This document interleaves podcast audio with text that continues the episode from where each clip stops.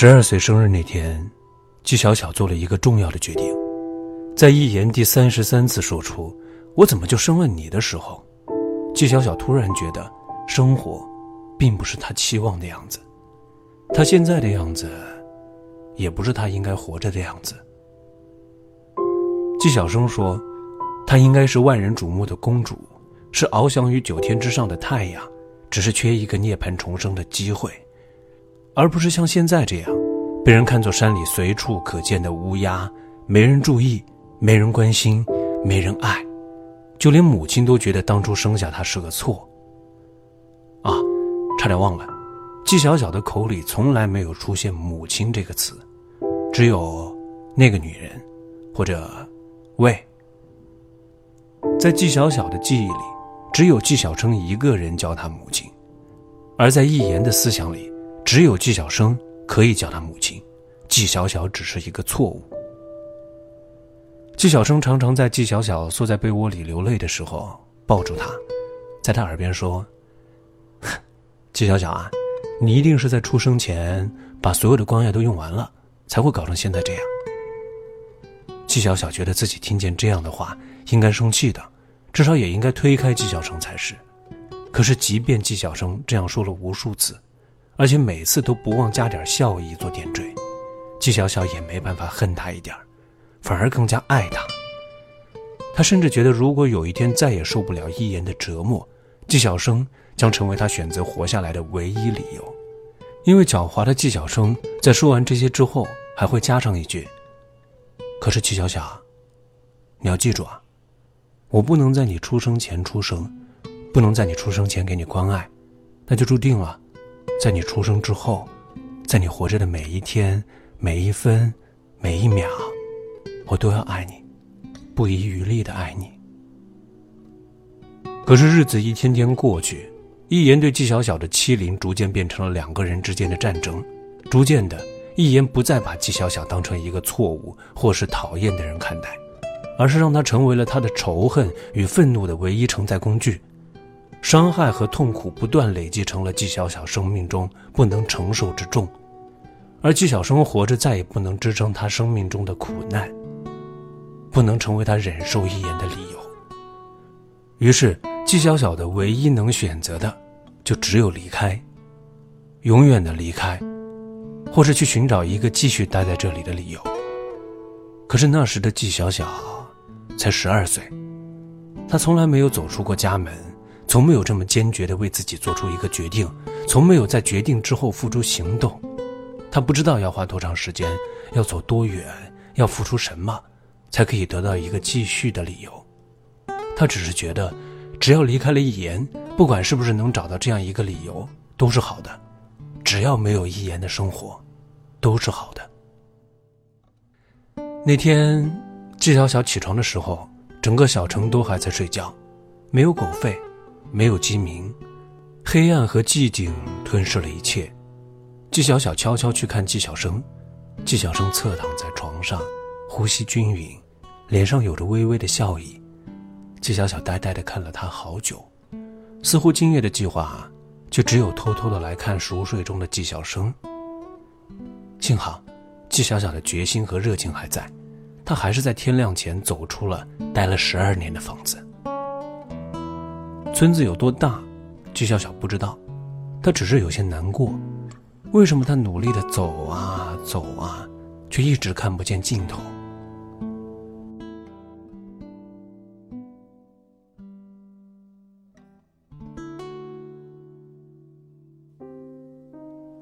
还君明珠双泪垂，不知怎么的，这句话就跑进了纪晓晓的脑子里。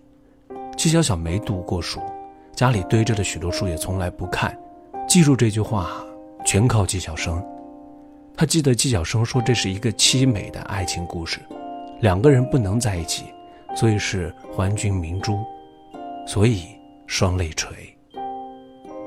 纪晓晓一直奇怪的是，为什么纪晓生说这话的时候还要假惺惺地挤出几滴眼泪来。纪晓晓还嘲笑着说过，矫情的纪晓生，没有明珠你装什么双泪垂。纪晓晓一个人走着，借着月光，一个人去寻求自由，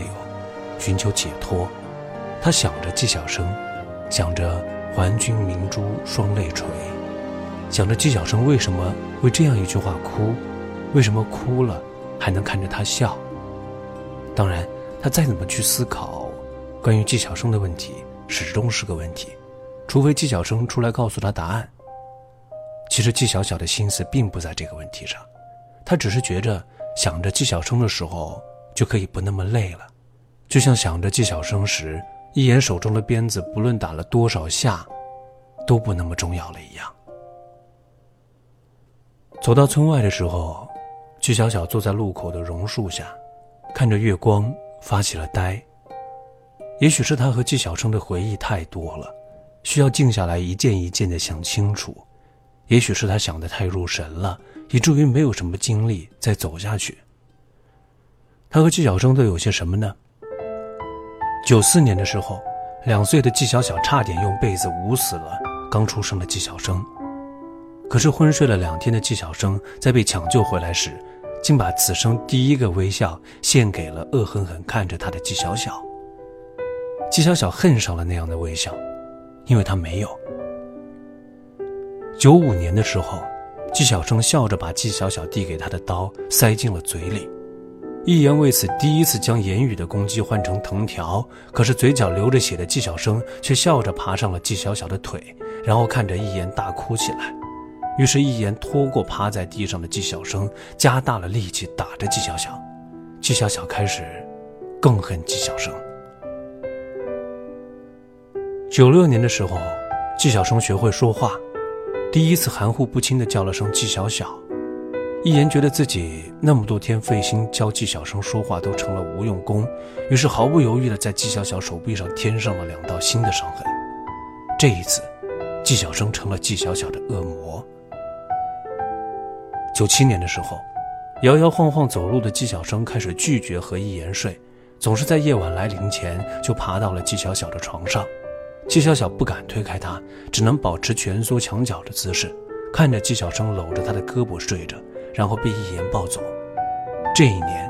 纪晓晓第一次享受了没有辱骂、没有藤条的安心日子，他开始有些感激纪晓生。九八年的时候，纪晓生被送去读幼儿园，纪晓晓的生活走上一言心中的正轨。纪晓生偷偷跑回家，在被窝里抱着纪晓晓，说出那些让纪晓晓一辈子难忘的话。从此，纪晓生成了纪晓晓活下去的唯一理由。两千年的时候，纪晓生要求一言让他一个人住在纪晓晓旁边的那间房，并且执意在两个房间共有的那面墙上开了一个门。二零零二年，纪晓生每天晚上都跑到纪晓晓的房间给他讲一个故事，有的是在学校学的，有的是他自己在书上看的。二零零四年，也就是现在，纪晓晓决定离家出走，而纪晓生还在睡觉，说不定还在打呼。想到这里，纪晓晓笑出了声，可是眼里却涌出了一些泪水。是的，他又不想走了，一想到纪晓生，纪晓晓连追求幸福的权利都不想要了。纪晓晓从回忆里抽出来的时候，一轮红日恰巧从他面对着的方向升了起来。纪晓晓从未见过这样壮观美丽的景色，铺天盖地的红带着温柔覆在这片安静祥和的土地。而这时，纪晓生就正站在那一片红白的光影里，对着他伸出手说：纪晓晓，我们回家。纪晓晓看不清纪晓生脸上的表情，也不知道自己那么多种纠缠在一起的感情究竟是哪一种表现在了脸上。在那一刻，他唯一清楚的就是，如果纪晓生不离开这里，他就一辈子都不会有踏出这里的决心和勇气。纪晓晓一直很疑惑，自己曾经恨得要命的纪晓生是如何大逆袭，成为如今自己心中最重要的人的。当比自己矮一个头的纪晓生牵着自己往回走的时候，纪晓晓第一次觉得那个自己住了十二年的房子可以被称作家。纪晓生冰凉的手和手心偶尔传来一丝暖意，让纪晓晓觉得有些心酸。这不就是自己的人生吗？冰凉的手掌就好比那些和一言脱不了关系的每分每秒，没有温度的藤条和话语像冰凉的刀刃一样，一下一下地割着季小小的心，而刀刃上的温度让那些争先恐后想要涌出的血液凝结成冰，小小的冰晶布满了季小小那颗幼小脆弱的心，它们闪着刺骨的寒光，似乎在炫耀着胜利。想到这里，季小小更加难过了，她停下来，死死地望着季小生，问道：为什么你是温暖的？其实季小小问这个问题也没想要得到答案，只是觉得自己没能逃脱一言的魔掌，总要找些安慰才好。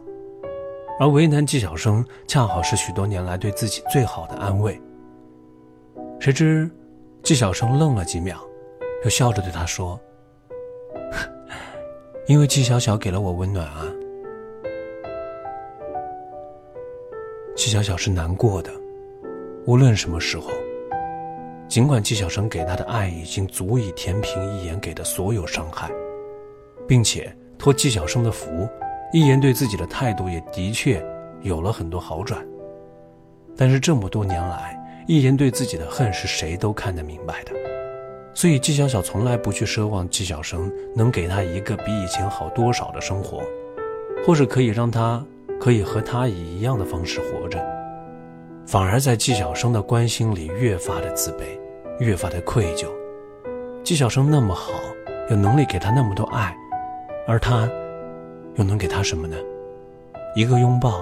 还是一个微笑？他只是希望自己能在季小生关心他的这些年和接下来许多年里，能够安安稳稳的，不让他担心。希望许多年过后，在季小生离开这里的时候，在他因为一言的关系再次离家出走的时候，可以不再因为觉得欠季小生的债而又从村口折回他的地狱。可是一言就像是季小小面前的一片无尽的夜，有他在，季小小连这么唯一一个可以偿还季小生的机会都有可能化作泡沫。一辈子是漫长的，但到底有多长谁也说不清楚。一言常常在骂累了以后，对低着头的季小小说：是不是想去死啊？死了就解脱了，多好啊。告诉你，想都别想，只要我还活着，你就别想死。季小小明白一言这话的意思，说白了就是我不好过，你也别想好过。可是自从季小生出生过后，季小小就再也没有过这种想法。季小小也曾想过，一言说不定也是一个温润如水的女子，和许多的姑娘一样，乌黑柔顺的长发，发白却干净的长裙，淡淡的笑容，清亮的嗓音，在懵懂的年纪对爱情充满向往，与最好的朋友分享的小秘密，对着喜欢的异性露出羞涩好看的笑容，想着以后相夫教子，家庭和睦，做一个贤妻良母。可是啊，命运的残酷就在于它不能以人的意识为转移，一言终究是成了如今这副模样，蓬头垢面，不修边幅，狠毒肮脏。是的，肮脏。不只是一言，季小小觉得自己也是。仇恨与愤怒已经充斥在他们生活中的每一个角落，每一个细胞，每一个毛孔。他们的生活都被灰暗的色调填满，心中的窗户也安上了一层厚厚的窗帘，终年为一颗藏在黑暗里的心遮蔽阳光。但庆幸的是，有季小生这么一个守窗人的存在，他会笑着为季小小拉开厚重的窗帘，将那颗蒙尘的心直面太阳，享受温暖。季小小十七岁的时候，记忆中那个面容模糊的男人回来了。那天季小小下班后，像往常一样去了季小生的学校，准备等他放学一起回家，然而却被告知他中午就被一言接走了。季小小带着忐忑和不安走出了学校，果然还未到家门，就听到了一言那辨识度极高的声音：季小，你别他妈跟我谈什么狗屁的血缘，还是说我一个人生一个人养的，我说谁是他爸谁才是他爸，跟你一点关系都没有。吉祥小站在门口，看见男人手里夹着一支点燃的烟，他轻轻抖掉一截长长的烟灰，从容地抽了一口才说，别说我绝情啊，两个孩子，男孩我带走，女孩留着，以后嘛也好有人给你养老。男人彻底忽视了一言声嘶力竭的反抗，仿佛只是过来通知一声。这一天，戚小小才真正见识了什么叫做绝情。给了你左脸一巴掌，还得留下一句我手下留情没打你的右脸，来彰显自己的高风亮节。似乎你还应该低下头说一声对不起，脏了你的手一百。第一次看一言无力反击的样子，戚小小却没有想象中那样高兴。戚小小冲向男人面前，狠狠地甩了他一巴掌。男人没注意到回家的戚小小，自然也被打得个措手不及，愣愣地看着戚小小。一言看着突然冲上来的戚小小，也愣在了一旁。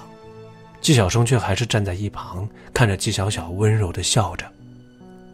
院子在纪晓晓的巴掌声中陷入一片死寂。男人看了纪晓晓一阵儿，丢下一句果然是你教的好女儿，就离开了。男人走后，一言又戴上了一副面无表情的面具，沉默着走回了屋里。纪晓生带着笑走到看着男人背影消失的方向发着呆的纪小小身旁，盯着他的眼睛慢慢说道，纪小小，我不会走的，永远。纪小小心烦意乱。其实纪小小倒是希望纪小生不要现在这样毫无理由的对他好，为他着想。很多次当他被生活压得透不过气，被一言逼到无路可退的时候，他都宁愿戚小生当他是一个陌生人，甚至仇人，这样他就有足够的理由去恨这个家，恨这个家的一切，然后不顾一切地把一言这些年加在他身上的痛苦如数奉还。而现在戚小小反倒像是陷入了泥沼，想要这样听从命运的安排，自此了结了自己的一生，却发现自己最爱的人还站在边上努力地想要营救自己，想要活下来，想要走下去，却发现自己的双腿早已深陷，一步也动弹不得。生死两难，纪小小的处境就是这样。后来的某一天，纪小小回到家的时候，纪晓生已经不见了，只有坐在院子里泣不成声的一言。纪小小不知道男人到底是用了怎样的方法带走纪晓生的，可是那一天甩下那一巴掌的时候，他就知道男人会把纪晓生带走，也有那个能力将纪晓生带走。看着门口的纪小小，一言哭得更狠了。纪小小简单的做了晚饭，却没有叫一言，他知道叫了他他也不会吃，只是没想到饭吃到一半，一言却突然跑进来抱着他哭了起来。纪小小只得放下了筷子，双手小心翼翼地拥住了他。一言说，小小，小生是不是这辈子就不会回来了？小小，他怎么可以这么狠心？我等了他十六年，也恨了你十六年，可是我的痛苦却从未减轻，我用他的错误纵容自己造孽，我不想这样的，我太痛苦了，你一定恨死我了吧？说实话，纪小小对一言的忏悔并没有多感动，毕竟这么多年的恨已经成为了一种习惯，只是这样脆弱的一言反倒让他有些不习惯。他眼中的一言是不会对任何一个人展现自己的脆弱的，他只会把他的痛苦加倍地倾注在自己身上。安慰好一言后，纪小小回到屋里，抱着被子在黑暗里流了一夜的眼泪。季小小也想撕心裂肺地哭一场，可是她的嘴在黑暗中张张合合的，却始终发不出一点声音。这些年的成长，季小小早已不会哭了。对她来说，再大的悲伤都可以用一种漠不关心的表情阻挡。可是这一次却不一样了，那是季小生啊，这么多年他唯一的精神支柱就这么离他而去，连一句告别的话也来不及说，连一个挽留的机会都没有。那个曾经在黑暗中抱着他说要用一生不遗余力的爱他的人，那个告诉他还君明珠双泪垂的人，那个牵着他的手笑嘻嘻地说因为季小小给了我温暖的人，那个盯着他的眼睛认真地说永远不会走的人，那个季小生，温暖地笑着的季小生，从此消失在他的生命里。人去楼已空，可是回忆中的温暖和笑容，要什么时候才能一点点从他的生命里散尽，不再成为他的贪念呢？后来的后来，男人带季小生回来过一次，季小小接到一言找人带来的消息的时候，立马往家赶，却只是看见了村口那条路上的漫天烟尘和烟尘里朦胧的车渐行渐远。季小生给季小小留下了一封信，写了足足有两页，可是季小小却只记住了最后两句。季小生说，如果你不离开，等我回来。季小小结婚的时候，一言终于开开心心地笑了一次，季小小就嫁在了本村。男人长相一般，比不得季小小的清灵，但性格确实是很温和，特别是笑起来的时候，和季小生一样有穿透人心的温暖。季小生离开后，一言就像是想通了一样，对待季小小好的不行。季小小开玩笑说，你总算是想起来我是你生的了。一言愣了好久，说，别多想，打了你那么多年，让我赎一下罪，也免得死后下地狱受苦。季小小出嫁的那一晚，一言说，嫁过去之后要好好孝敬父母，就把他们当成你的亲生父母吧，以后就不用管我了，我也不配做你妈。听了一言的话，季小小是愣了很久的，可还是答了一声好。他知道一言是认真的，的确季小小做到了，嫁出去之后再也没有回过家看过一言，只是自己的男人经常跑过去和一言聊天。再后来也是在季小小上班的时候，季小小的男人突然跑到了厂里，不顾一切地把季小小拉回了家。季小小一路跟着男人跑，一路问着，男人却只是沉默，甚至都不回头看季小小，只是拉着他一直跑一直跑。男人带着季小小直接到了一言的家，然后在门口的时候停了下来。男人搂住气喘吁吁的季小小说，小小，我会一直陪在你身边。这句话说的季小小莫名其妙，也有些生气。可是当男人下一句话说出口的时候，季小小抬起来要打向男人的手停在了半空，急促的呼吸声也渐渐弱了下来。季小小的每一个细胞都忘了要怎么活动，仿若男人怀抱中立了几千年的雕塑。他去世了。其实季小小有那么一瞬间是不愿意去相信的，一言怎么可能会死呢？他那么强，那么要面子，那么不顾一切的爱着恨着的人，怕是阎罗王也要怕他三分。何况俗语都说祸害一千年，不管从哪个方面看，一言也不像是个好人呢。季小小坐在一言的床前，看着窗口透进的夕阳的光打在一言的脸上，好像映出了他一生最美的笑容。季小小才发现，一言也可以称得上是个美人的，骨子里透出的漂亮，就算是年龄死亡伤痕都无法抹去的漂亮。阳光下，灰尘也在闪着光飞舞，是对一言最后的告别。那个用一根鞭子在他生命里抽出了一道道不可磨灭的伤痕的人，已经化作了广袤大地中的一捧尘土。不管以后他是随着烽烟流浪，还是在阳光下飞舞，都与自己没有关系了，都与纪晓晓这三个字没有关系了。纪晓晓一滴眼泪也没有流，不是因为恨，也不是因为不伤心，他只是真的早已经不会流泪了。一言死后，纪晓晓不顾男人的挽留，执意搬回了一言住的屋子，并且彻底断了与男人的关系。一个人的生活对于纪晓晓来说并不意味着孤单寂寞。